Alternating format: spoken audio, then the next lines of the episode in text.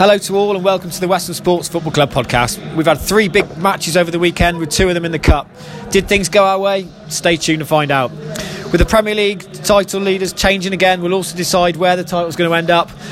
It's Tuesday, the 5th of March, and the strains of the Champion League are happening in the background of the Arrow. And with me tonight is Ant Heron, John Ritchie, and Henry Lawrence Napier. Okay, so first cup game of the weekend was the first team who travelled to Timsbury. Uh, not a place I can ever think that I've been before. Certainly haven't seen it. I know we played them about five or six years ago in this competition in an early round and give them a good 11 0 hiding, but we were certainly not expecting that to happen again in a quarter final. But we had a nice minibus journey down there, and Josh was back in the squad, and everything felt good on the way down. Yeah, yeah, we all felt good on the way down. So it's nice to get the minibus down, get the team morale going early. Um, we arrived in good time. Uh, the pitch looked good from afar. when you, there's a but here, Henry, isn't there? There's a, yeah, but there was a massive slope, which I didn't, you know, I can't be the only one that didn't see the slope from the side. Once you got on the pitch, it looked huge. Um, the pitch wasn't terrible. I mean, it wasn't. It was pretty bombing. Yeah, but I mean, I think we played in Gill the week before, and that was worse. Um, so that you know, but more so the hill played effect rather than the bobbliness I expect. And not only was there a slope, fairly fairly prominent slope as well. It wasn't little, was it? There was also a bit of a gale blowing down that slope, sort of increasing increasing the, maybe the, the opportunity for the side going downhill. Yeah, I, th- I think we won the toss as well, and we chose to go up the hill against the wind. I mean, uh, well, no, not making excuses. I, I, thought that was odd, but um, yeah, no, de- like trying to sort of just get out from, from the back, I suppose, going up that hill down the wind was, was hard for both sides, but yeah, tough conditions. Yeah, and those conditions were tough, and Timsbury made the most of most of them for the first five ten minutes. We, we barely got out of our half, and before we knew it, we were one 0 down. Yeah, I can't remember how we conceded the free kick. Um, but yeah, it was a free kick out wide, and to be fair, it was a really good ball. Um, sort of fell on that area between Swats and the you know defenders. And yeah, mate, he's bonded at home, and you, it was almost, you could sort of see it coming because that so that first five ten minutes they had a lot of the ball and they were just pumping it forward at us, um, and they were getting past us. So yeah, I mean disappointing to go one 0 down. Um, and after I think there was then sort of a ten minute period where we did improve. I think um, they weren't so forceful going forward. But yeah, against that wind, it was difficult to do anything with the ball because even trying to clear it, you know, it only go three quarters away at the pitch and they'd head it straight back towards us. So. And not only that, I mean, we did have a maybe like saying a little ten minute spell. We were better, but we really struggled to get in it. We couldn't get our passing going when people were trying to clear it. It was coming off shins and screwing out of play, and it was just difficult for us for the second week running to get on and try and play our normal game. Yeah, I think so. And yeah, the conditions were weren't great, but I think if we're truthful, we we sort of weren't at the races either with it. Um, we got to, you got to adapt to those sort of pitches and environments, haven't you? And you know, it, it, it wasn't easy. Um, but I think, yeah, I think to be honest, first 15, 20 minutes we'd be a bit disappointed how we played, wouldn't we? And it could have been worse before half time. I mean, they again they had a lot of possession, but one of their lads went clean through, and Swatsea pulls off another typical Swatsea save, really. Yeah, we do rely on at least one Sam Watts save a game. Um, normally it's two or three, but yeah, this one in particular, you know, yeah, going in at one 0 at half time, you you know you think it's easy to, hmm, in hindsight, wow, you'd like to think that you can get back in the game at one 0 um, you know, two 0 down is is a massive difference. So yeah, we've got to be thankful for Swats and yeah, without him, we probably lost a couple of games this season at least. So. And we did get a half time without really creating anything and one 0 down. And I guess there was there was optimism at half time because we'd not played well. We'd been against the slope, against the wind. We'd had a, they'd had all the possession, but it's only one 0 and you're thinking we've got those advantages in the second half. We can we can go and do this, can we? Yeah, I think definitely going at one 0 we'd have probably take, especially after the five, five first five minutes, you'd have taken one 0 um, but we kind of like at, at half time we you know we pointed you know Paynter came on and, and we knew that we had the pace going downhill but we kind of fell into that trap of with it being downhill it, how many balls did they play long that overran and yeah, it, I know it's hard when you, when you're going down in with the wind, but we sort of fell into that trap, didn't we? Of balls going out of play, and but like you said at half time, to be honest, I thought we were going to get back in and at least score. However, that didn't really seem to be the case. We sort of lumbered throughout the second half. How many chances did we create, Henry? I, I really can't remember a clear cut chance. Um, I think Paynter had the best chance of the game, sort of on a tight angle, but it's come off, come off a defender's foot and gone out for a corner. I don't know whether it was going in or not. Um, but yeah, like Ant was saying, we, we weren't we weren't passing it through our midfield to the strikers. We were just sort of lumping it, put, trying to put it in the right areas because it was wet, because it was windy. It was just it was slipping out of play, um, and they were sort of able to regain regain possession and obviously slow it down as much as possible, which they did. You know, much to our grief, very well. Yeah. And again, we just didn't really make the keeper do anything, did we? Callum had a one shot, I remember, was a bit tame, the keeper flops in it, but we just didn't make him work, did we? Yeah, no, I think that's a disappointing thing. Like, full credit to Timsbury. I, th- I think they deserve deserve their win. It's just we were just disappointing. Really, we just did, didn't like didn't create anything as such. And um, yeah, I, I, I, don't know. Is that the second only second game we haven't scored in this season? Yeah, Hamrek away. I think is the only other one I can remember. So you know, it's disappointing and our first loss since that game. But yeah, hopefully make it right this weekend. And we chucked everything at it in the last few minutes. In the last minute, Sammy Watts goes up for a corner and then literally stayed up there for the next three or four minutes of injury time um, as they couldn't get out and we kept them pegged back, but still couldn't find a breakthrough. Yeah, no, full time, and I think I speak from behalf of the team that we're all really disappointed with that result, um, especially against the County Cup as well. You know, we spoke about it last year about wanting to win it, and obviously we got knocked out. What stage last year we get knocked out? Semi-finals. Semi-finals, yeah. So I thought we could, you know, try and do one better this year, but we couldn't even get past the quarterfinals. So um, yeah, I think everyone is pretty disappointed to be honest. But I mean, I think safe to say we all feel that we can play better than that on the day. But on the day, the better side won. Yeah, no complaints. Yeah, they're better. Um, uh, don't they're not a better side than us. I don't think. To be honest, but they're definitely with a better side on the day, so that's all that counts. And uh, and yeah, that cup's not to be again for us. I think also we were sort of the, our past few games. I think we have rode our luck a little bit in terms of the results we have got. You know, because we have we've won most of them. But obviously, we drew to Gill. Um, it's just adapting. It's adapting to them pitches. Yeah. A couple of weeks ago on here, Murphs did say that he felt that we were getting through and grinding out results, and that was a good thing. But as that that luck sort of run out, the grinding has sort of run out, and we haven't quite been able to do it the last couple of weeks, and it's caught up with us. Yeah, definitely. Yeah, I agree with Murph there. Okay, there were some DPL games at the weekend. Uh, Balti Sports beats Dort Sports 3 1. Bridport beat Portland 3 1. Shaftesbury 2, Swanage 0. Sherborne 3, Parley 3, which sounds an entertaining game. Stir 1, Corfe Castle 2, and Wareham 1, Holt 4. Uh, that leaves us still second in the league as none of the top three played, so we're still four points behind Hamrek and one point above Merley Cobham, and we have all played the same amount of games. Okay, so on to the reserves. Um, John, we were playing AFC Blandford, and earlier in the season, things didn't quite go as planned. No, we um, travelled to Blandford with, a, you say a weaker squad, but I mean, at, at, that time of the season, we had quite a few injuries and a few players missing for certain reasons. Um, probably most notably, it was myself making my senior league debut at 36 years old in goal. um, I, I, do have to admit that I did get man of the match mine, so I'll just I'll just put that one in there. But um, no, yeah, they to be honest, they on that day they were they were absolutely superb and quite easily probably the best side that we've played against or encountered this season. Um, yeah, so we, we went into this game on Saturday thinking, you know, what who what we're going to face. What they've had a few weird results recently, um, so yeah, we, we knew it was going to be difficult Saturday.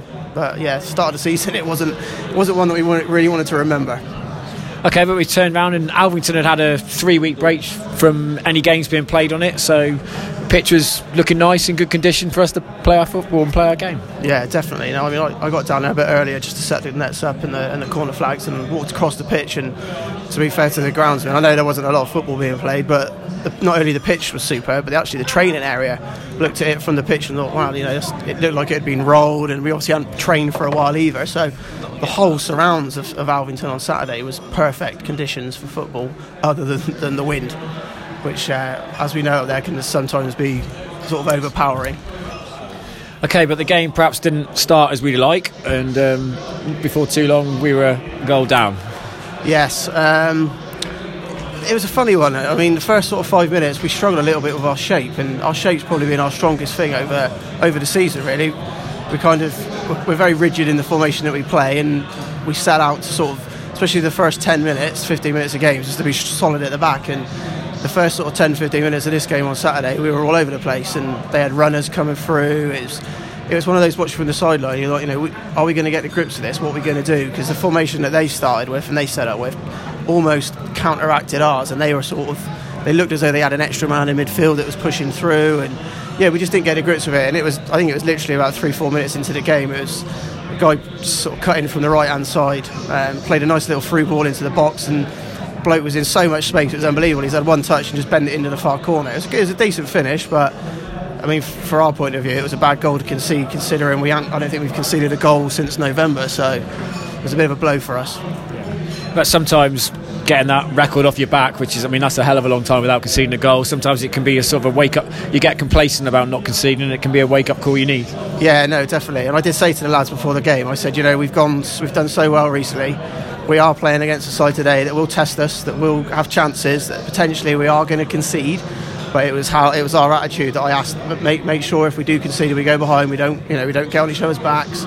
We sort of keep our heads down and try and get back into the game. And to be fair to the lads, after after conceding that early goal, I, I looked at Sheardy on the sideline and said, "This will be interesting character-wise to see how we cope with this."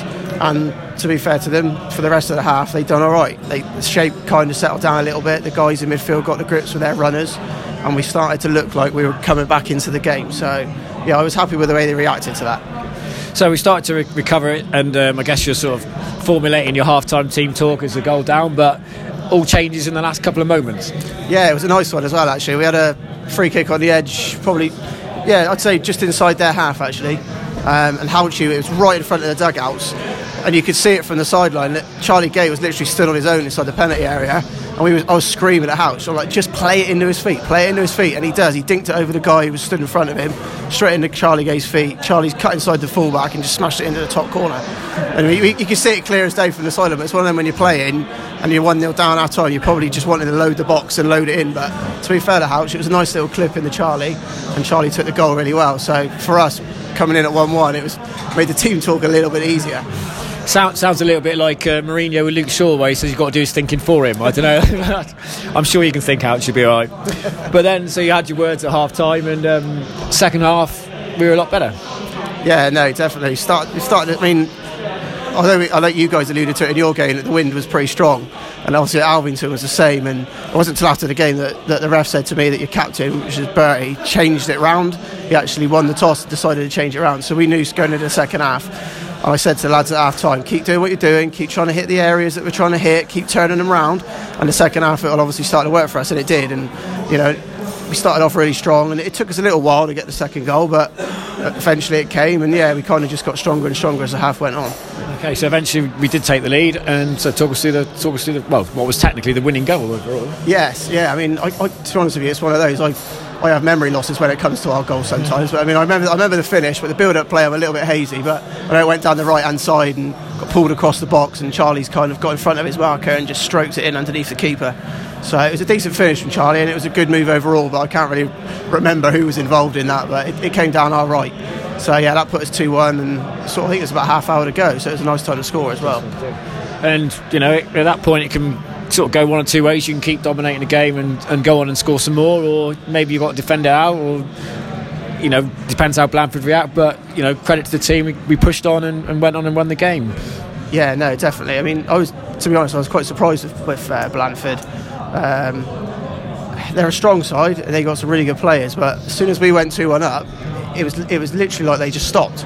They stopped doing they stopped doing what they were doing. They stopped trying to play under their strikers. They they were whinging, they were moaning, and it was just a matter of time when you could see it. Then we just totally started to dominate that game, and it was it, it almost became okay, how many goals are we going to score here? Because we were creating chances all over the place, and I think the third came courtesy of a corner um, from young Dan Newens. Uh, not, not Newens, sorry, Dan Ewins, not Newens. Um, he came off. The, he came off the bench actually on Saturday, which he was actually quite unlucky to be on the bench. However, I knew he had a big game on the Sunday for the under 18s, so him and Rory started on the bench. Both of them came on Saturday, and both of them done really, really well. But Dan Ewens scored the third um, corner, got whipped in. He's come right across the front post, up above his marker, and he's literally flicked it to the back post. It's hit the far post and gone in. So it puts three one up, and it was a, it was a really nice header. Good, uh, obviously, good that the youngster's still playing, and Dan's only played like two or three games and settled in really well so far, which is Yeah, it's no. a great start from him. Yeah, no, definitely. To be honest, we've we've we've utilised uh, quite a few of the under 18s this season, um, and you can see as the season's gone on, especially with Rory, who's played pretty regularly for us, he's got stronger and stronger. And I, just, I like the fact that they listen to you as well. They're, they're all, they come in, they're keen, they want to learn. So I mean, it helps us. I mean, we we're not we're not an old side, we're quite young, but we've got a few senior lads in there. And to be fair to the 18s, they come in and they, they give us some legs as well. And they're, you know they're quite quick, they're mobile, and they put a good shift in for you. So Dan and Rory came on on Saturday, and the tempo of the game upped a little bit as well, which which was decent. It's good. I mean, obviously, we've got quite a proud record of promoting through the youth sides, as we I think we mentioned on maybe the last week's pod as well. And um, it's always good. You can spot the ones in training, the ones who are prepared to listen, or in games who listen, and then you only have to tell them once or twice, and then they start doing it naturally. And, and that's really the sort of player you go, yeah, they they got the, they could be the one, or they could be the next player to break through, and that's what you want to see. So that's really that's really good. And then a player who was back with you after uh, several weeks in the first team, but a regular goal scorer for you, notched, notched again. Yeah, Liam Stobbs got got a fourth, and t- to be fair, if you uh, if you ask Dwayne Forshaw, he'll still I think he's still mad of him now because they both they kind of it, it, I think it was a through ball to Stobbsy, and he's gone through one and one, and Dwayne's kept up with him, but made a lovely angle for a tap in, and Stobbsy's decided to take it himself, and his first strike hit the keeper, and luckily bounced back right into his path, and he's tapped it into an empty net. Um, but yeah, Dwayne wasn't too happy about that. But to be honest with you, I was quite happy with Dwayne because I, I think that was probably one of the se- first or second runs he made the whole game. So. And then the game, just to complete the match, and a, I guess a, a, you could call it a rout come the end, but um, maybe a, a, a less less less obvious goal scorer. Yeah, no, definitely. Uh, Lewis Houchin got off fifth. Um, to be fair to Houch, he was absolutely superb all day as well. Um, he, we, I, well, me and Shirley give him man of the match after the game. Every, everything he done was positive. He drove forward. Um, he went on a few mazy runs. He, he kept possession really well. But his goal, think he drove down the right hand side. He's, he's taken on two or three of their players and he's played it into the box and he's kept his run going. He's taken a bit of a ricochet and he bounced back right into his path and he's just outside of the right foot poked it into the far corner. So it was it was a really decent finish from Houch and it capped off a great display from him. So yeah, I was him. Yeah, well done, Ouch. But I guess the only thing was, I guess we, we knew it wasn't going to be uh, his left foot he used, was it? It was going to go for the outside of his right, but there we go. Okay, so other results in the Dorset Senior League was Bedminster 3, Allendale nil, Broadstone 4, Poole Borough 2, Chickerell 1, Cranborne 3, Corfe Mullen 4, Wincanton 4.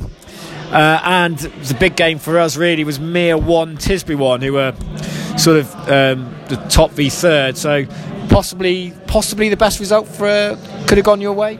Yeah, I mean, all the lads in the change room after we had, we had the music on, everyone was buzzing a little bit, and literally we were constantly checking the phone, and it's like, well, what do we, want to score? What do we want to score? And you know, a few lads, ah, Tisbury will beat them. It's like, nah, nah, we want it to be a draw. We want it to be a draw. And with that, I think it popped up. Shady was there. Oh, no, it wasn't Shady because he'd gone. Sorry, he'd gone by then. But I can't remember who shouted it. It's like it's one-one. You know, no, you joke. No, it's one-one. So for us, that was absolutely fantastic. And yeah, I, I don't know. It's, it's one of those. I know, like I've listened to the podcast previously in the last few weeks, and the Mere boys get a little bit of stick, and rightly so, because they, they are they are they are as a team. You know, they're a decent. They are a decent side. There's got a few lads in there that let's say wind the other team up the wrong way. So yeah, uh, that was, that was quite a nice one for us Saturday. Okay, so that leaves us top of the league by a point from Mere Town, um, but we do have a game in hand. Uh, Tisbury are five points behind Mere, have two games in hand on Mere, so one game in hand on us. So Tisbury could just be the three points behind us. Uh, we could be four points ahead of Mere. It's a long way to go still. Seven games. Um, a lot of them are at home though, which is maybe to our advantage. Yeah, we've got six six home games to go and one away game.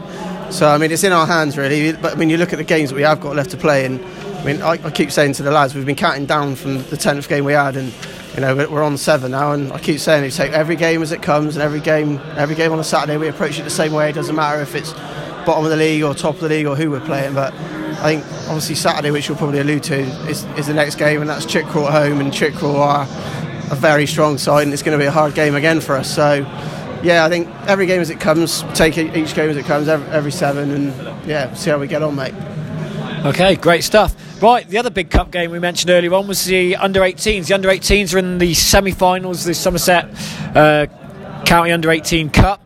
Uh, we're playing away at Backwell, who are in the North Division, which is when we're in the South, so it's not a team that we've come across before. Um, the under 18s played, they managed to have um, Storm Freya behind them in the first half and smashed their way to a 3 0 half time lead.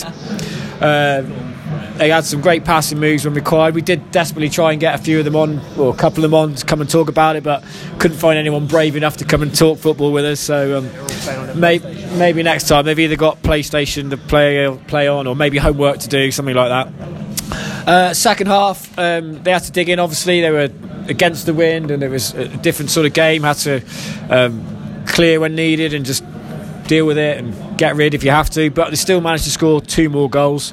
Uh, our goals came from Sam, who got two, Rory, who got two, and there was an own goal. Uh, even though we managed to like we had a, an incident on the M5. We had a player not arrive until half five, uh, till half time. Sorry. So all in all, a cracking result, and it's always good to have a cup final to look forward to.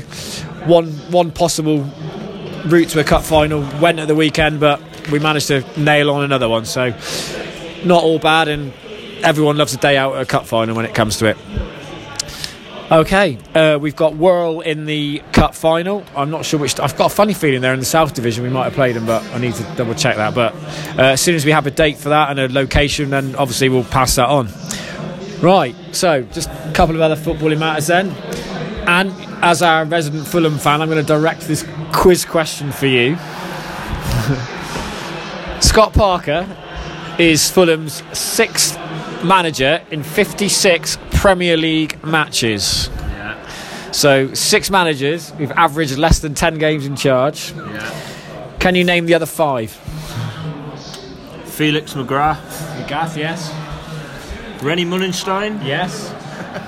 Shit, the bed. One Hey, of uh, them's obvious. Whoever's just left. oh yeah, yeah, yeah. All right. Jokanovic, yeah. Yeah, yeah. How many's left? Two And, more. and Ranieri. Hey, Ranieri, yeah, ignoring it. And One more. One more. Who was before Meulensteen? Exactly. Who did Meulensteen take over from? Who? Yeah, he was there longer enough. No, Avram Grant. you know. He's, remember, English. He's been in, no, no. He's been in charge at another Premier League club. He's a Dutchman. He was in charge at Spurs for a while. Oh yeah, Martin Jol. Martin Jol. Yeah. That that seems like quite a high turnover of managers. Um, was I presume you know earlier in the season Fulham were the scoring goals but conceding way too many as well. That was obvious and they were struggling. And I guess Ranieri was brought in to shore up the defence, but he didn't quite manage to do that. Now, he, what? No, Ranieri managed to stop us scoring and carry on conceding. It was, it was brilliant. Uh, I, yeah, I, I don't think even when uh, Jokanovic got sacked, those Fulham fans generally weren't happy about it. I mean, I, I, I don't know. There's there's rumours that it weren't necessarily his signings anyway that were coming in because they they brought in like four defenders to strengthen, but they didn't. You know, it was clear to everyone that they you know, Fosu Mensah is limited Premier League experience. Alfie Mawson, Joe Bryan. Yeah, it's, it's been a mess. But the trouble is now, Fulham are obviously going down, but they're going to have to do something to sort of shift people off their wage bills. I know, like Schürrle will probably not go on as low, you know, but then they've got Seri on a big contract. Uh, someone will pick up Mitrovic, but a bit of a sticky time, I think, now for Fulham. But I'm, hopefully Parker does well. He's got nothing to lose, which is one of those great things. And who was it that was in charge of West Brom? Is it Darren Moore? Yeah. You know, he went on a good run with West Brom because he had nothing to lose at the end of last year. So Parachute payments for going down that's here. what, yeah, yeah, the parachute payments. But then, I don't know. But then once they run out, you end up like Villa, who had to get rid of all their players and now lumbering somewhere like mid-table Championship. And I support Man City. So I mean, is is Scott Parker someone you'd like to see get the job in the long term, or like you say, maybe come in, show he does well, and and then pick up in the realistically in the championship next season and carry on from there? Equivalent, isn't it? Yeah, I think yeah, absolutely. I, like, the- yeah, give them a chance. The last thing you want to see now is them just go in spend big money on like uh, uh, I don't know, just a, a, a f- not necessarily like a foreign manager, but someone that you know Parker's been there. He, he's done stuff with the youth. He's sort of he pushed his way up. So why doesn't he deserve a chance? And look, at, I know Ole's got a bit more experience, but let's see how the players react to him. Yeah, it really worked. Like you say, worked well for Darren Moore at West Brom, and he had no experience. Uh, I guess the question is, um, I mean, it's amazing how reactionary people are. Like, you know, me and Henry, I guess, have an interest in the Ole situation. But if someone says, "Do you want to give him the job now?" I'm still there going, probably. But I still like to wait to the end of the season. And Fulham are in that same position. And yet, on the radio last night, I'm listening to people like Ian Wright going, "Yeah, I'd give Scott Parker the job after one yeah. after one performance against Chelsea where you've lost." I mean, that's a bit reactionary, isn't it? When you've got all season to, to make a decision. It's an e- as well. I think for like a pundit as well, it's such an easy thing to say because then when it goes wrong, you were like, well, of course he, you know, he's got no. So yeah, see how it goes, and let's, you know, he can't do much worse, can he? Really. Um, but I wouldn't be surprised if, you know, let's say results carry on, if they go and get themselves sort of like a equivalent of like a Steve Brucey type manager to steady the ship in the championship. Maybe I would. Do, do, you know what I mean? I wouldn't. I wouldn't be surprised if that sort of appointment got made. Basically, I'm not saying it's the right one, but would you prefer an established Tony Pulis, Neil Warnock, Steve Brucey type manager? Would you prefer a, a young up and coming, someone with something to prove, like a like Stoke have taken a leap with Nathan Jones yeah. or something like that? What, which which way would you like to go? Uh, see, ideally, yeah, because you, you get that same merry-go-round of managers, don't you? With Pardew, Allardyce, more. I don't. Yeah, I, so I do want to see new people, like younger managers, get a go, but then it didn't work out with Gary Rowett, did it, at, at Stoke? Um, so I think I think he's got a lot to give. But I, honestly, if you could get Neil Warnock, I, he'd prove it. Yeah, he would. Yeah. He would. I'd take Neil Warnock. I know that. Yeah. okay, so we'll see what that is. So we'll um, move on to the title race then. This is uh, it's hotting up. John, uh, resident Liverpool fan for tonight, obviously. Yeah, no, I'm a Man City fan as well. so. Um, um, I guess in some ways a disappointing draw at the weekend, but the title race isn't over yet, is it? Just you're only a point behind. There's a long way to go. Yeah, no, I wouldn't say it was over. Um, I don't know. It's it's really frustrating being a Liverpool fan. I mean, you watch us in the last few weeks, and I don't think we're playing poorly, but we just don't. Like, the goals have just dried up, and know, I think there's so much pressure on Salah and Mane and Firmino and but you look at us, that's our front three, and if they're fit, they play.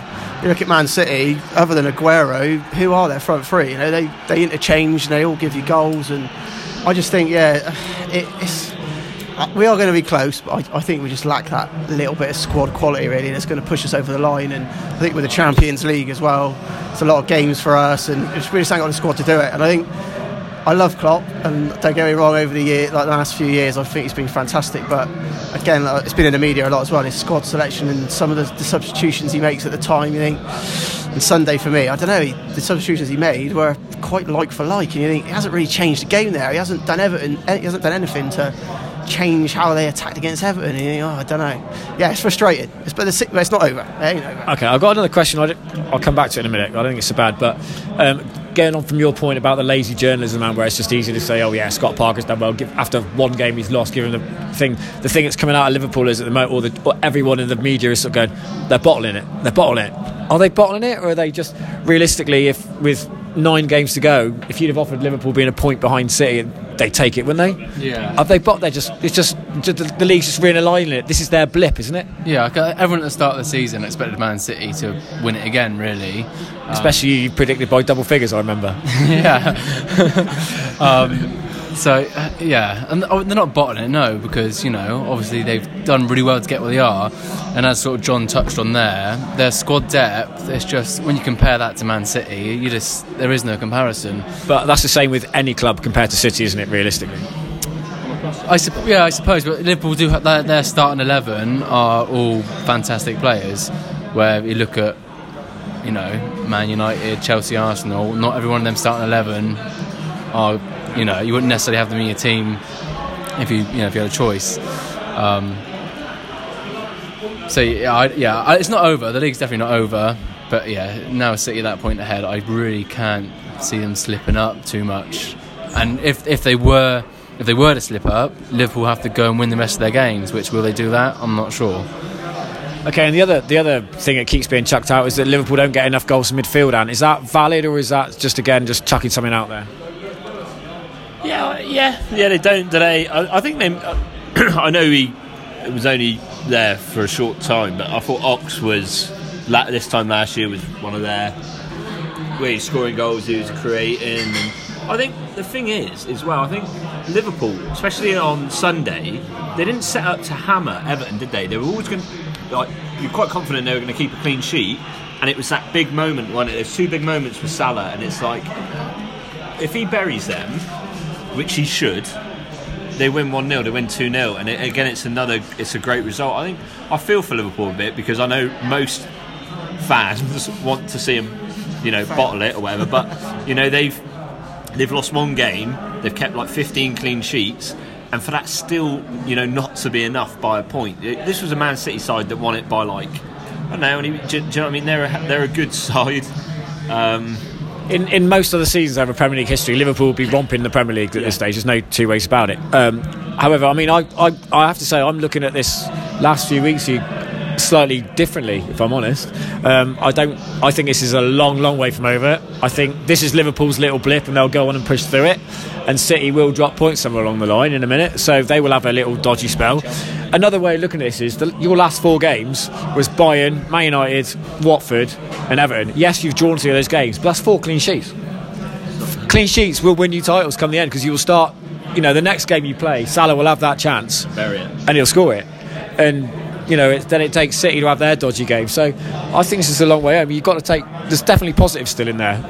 Yeah, no, hundred percent. I mean, you just alluded to it there, like the clean sheets, and I mean, Josh just mentioned at the table a minute ago, like Virgil Van Dijk has been absolutely immense for us this season, and you kind of look at us now, and over the last I don't know what three, four years, it's always been our defence that's let us down, and we've been close enough, but defensively, you think, Jesus, we're always looking like we're going to do something silly or concede, and Van Dijk has made a massive difference to us, and you know you got Andy Robertson, and but I think you alluded to it a minute ago that it's the goals from midfield that really worry me. I think we scored five goals from midfield, and three of them are Milner. I think they were penalties.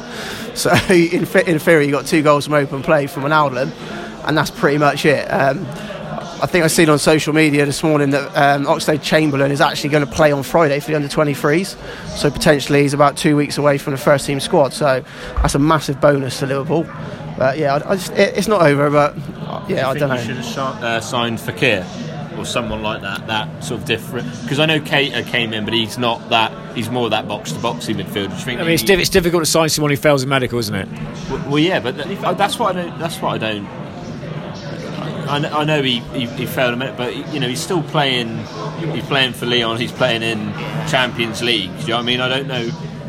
Is that is Medi- that a legit medicals, reason? medicals are all about timing, aren't they? If Yeah. you're carrying a little knock or you've got some sort of issue at that time. But yeah, I, I think, I mean, at the time, I, can't remember at the time, was did we still have Coutinho when they were trying to sign Fekir, or was it at the start of this season? Uh, Coutinho had gone, hadn't he? So Coutinho had gone. So yeah, for me, that that some sort of replacement for Coutinho, someone who's going to actually change a game or affect a game or produce a moment of magic. I think that's what we're lacking. So a player like that, yeah, definitely. I think he should have he should have gone all out to try and sign somebody. Okay, we've we've asked this question several times throughout the season. I'm going to ask it again. One word: Who's going to win the league? City. City. Don't try not to cringe when you say it, John. Jesus Christ, Phil. Um, Let's leave that one there, shall we? okay. Um, did we see? Well, we I know we probably didn't see the Arsenal uh, Spurs game at the weekend because we were all on our way. Have we seen highlights from the Arsenal Spurs game? Particularly anyone? No. Not Henry. I won't ask Henry then. Um, so the Spurs penalty. We've seen the Spurs penalty. Ball gets played in. Harry Kane is adjudged to be offside. Harry Kane then gets fouled. A penalty is given. Now we've got pundits saying that should be offside, but we've got other pundits such as Shearer and referee, ex-referee Keith Hackett, who's on the Premier uh, PGA Premier League officials board, who says no, it's the correct decision, despite him being offside when the ball's played.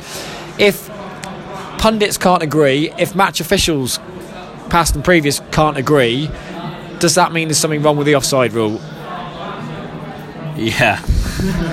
yeah, I mean, I'm confused as to how you can say it is a penalty. I'm also confused by how you can say it's a penalty because when the ball is played, he's very clearly offside.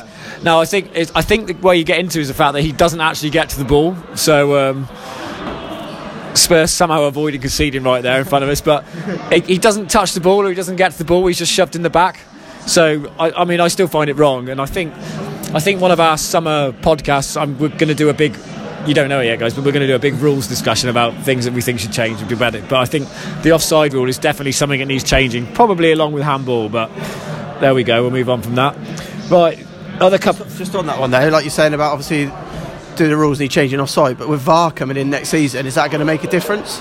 If but if officials can't agree if that's offside or not, how will it make a difference? It depends which one looks at it. Very true. I suppose it depends on who's on the camera on that day, doesn't it? When the ball was played in, yes, but he never got to the ball oh, so then, because he was pushed. so if okay, so if I if if he, if he was offside, like you said, and he was running and someone clipped him before he got to the ball, despite the ball being played, it's still a foul because the decision had been made, right? Difficult one, right? Yeah. Which I mean, because technically you could argue that he's offside first. But you can stand in an offside position, right? Yes, you can, And but if offside. but he's still running towards the ball. Yeah. So he's made a, he's made a motion to go towards the ball, hasn't he? So as soon as he he almost, although he didn't become active because he didn't touch it, he is kind of active for me. So yeah, in, in effect, I think that's offside because he's he's in an offside position. He's then tried to get to the ball. He's So- our golden boy, Harry Kane. Yeah, Can't do that. exactly. Okay, so uh, in the midweek, uh, sorry, no, in another game that happened over the weekend, uh, Bournemouth. Bournemouth versus Manchester City. This is 1 0 to Manchester City. You don't have to have seen it. Uh, Bournemouth obviously have shipped a few goals lately against big sides, and they went out to, uh, I guess they went out to not get humped as opposed to try and win this game.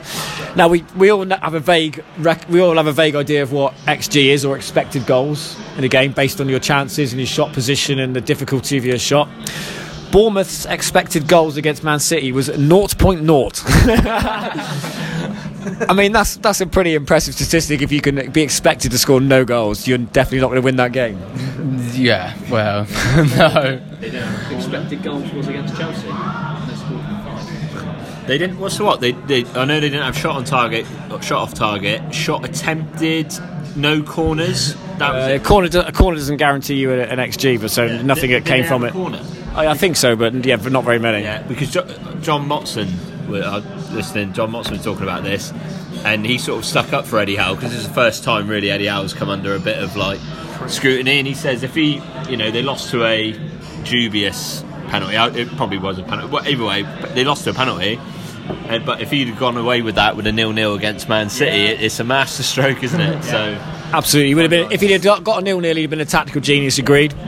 Uh, the other thing, I guess, if you count it, was Manchester City had over like 700 and something passes, and Bournemouth managed just about 100.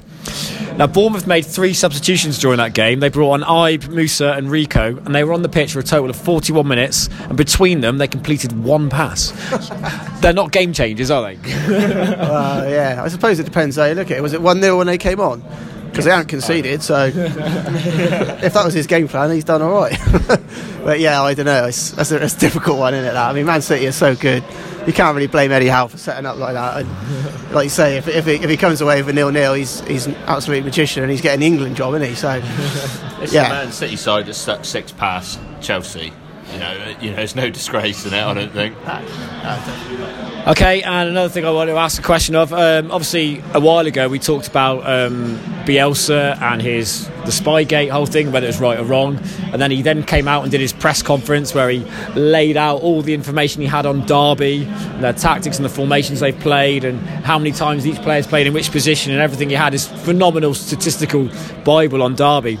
Since then, Derby have only won two games. Has everyone been using this information? Oh, yeah, obviously it's not, you know, They're losing now as well. They're losing over to Wigan. oh, it's Wigan, bloody hell. So it's not going great for them. A humping from Villa at the weekend. I mean, Bielsa's put it out there for everyone to see. Has he? I mean, you, as a oppos- as a manager, John, would you spring on that information if it was available? yeah, definitely. I mean, if you know, go for a pint on a Friday night and share information and, and all that, I can just I can just see him doing that with his interpreter sat between them. Um, yeah, no, I mean, what, how can you what can you say about Derby? They went away to Villa, didn't they, on Saturday? They got humped four 0 I think it was, and like Ants just said, they're losing at home Wigan, and I think Frank Lampard's coming under a bit of stick in the media. You know, they, they've hit a bit of a, the bubbles burst and all that sort of thing. But I mean, you look at Derby; they're they're a stupidly young side. They got so many loanees in there from Chelsea and wherever, and you know they're they're young and some of those youngsters sometimes their just enthusiasm gets you through games and obviously they started the season well and now you think maybe just with that little bit of naivety, that little bit of inexperience, is starting to come unstuck against some championship sides that are big, strong, physical sides. So, yeah, I don't know. I don't know about the Spygate and the sharing of the information, but yeah, no, I, I think it'll probably be a hard run in for Derby, really. So it'll be interesting to see how they get on from now to the end of the season. Okay, and if any of you haven't heard it, there's a, a really good uh, podcast out this week from BBC Five Live about uh, it's like a documentary about Bielsa and how he's running Leeds. They've got players and chief execs and all sorts of people on there. It's a really good listen, probably about 40 minutes. It's, if you haven't got a lot of patience, it's probably significantly less than what we're rambling on about. So, uh, just to finish off, then I've got a couple of our random questions which I've been chucking in over the last two weeks. This might be your first. First one, right?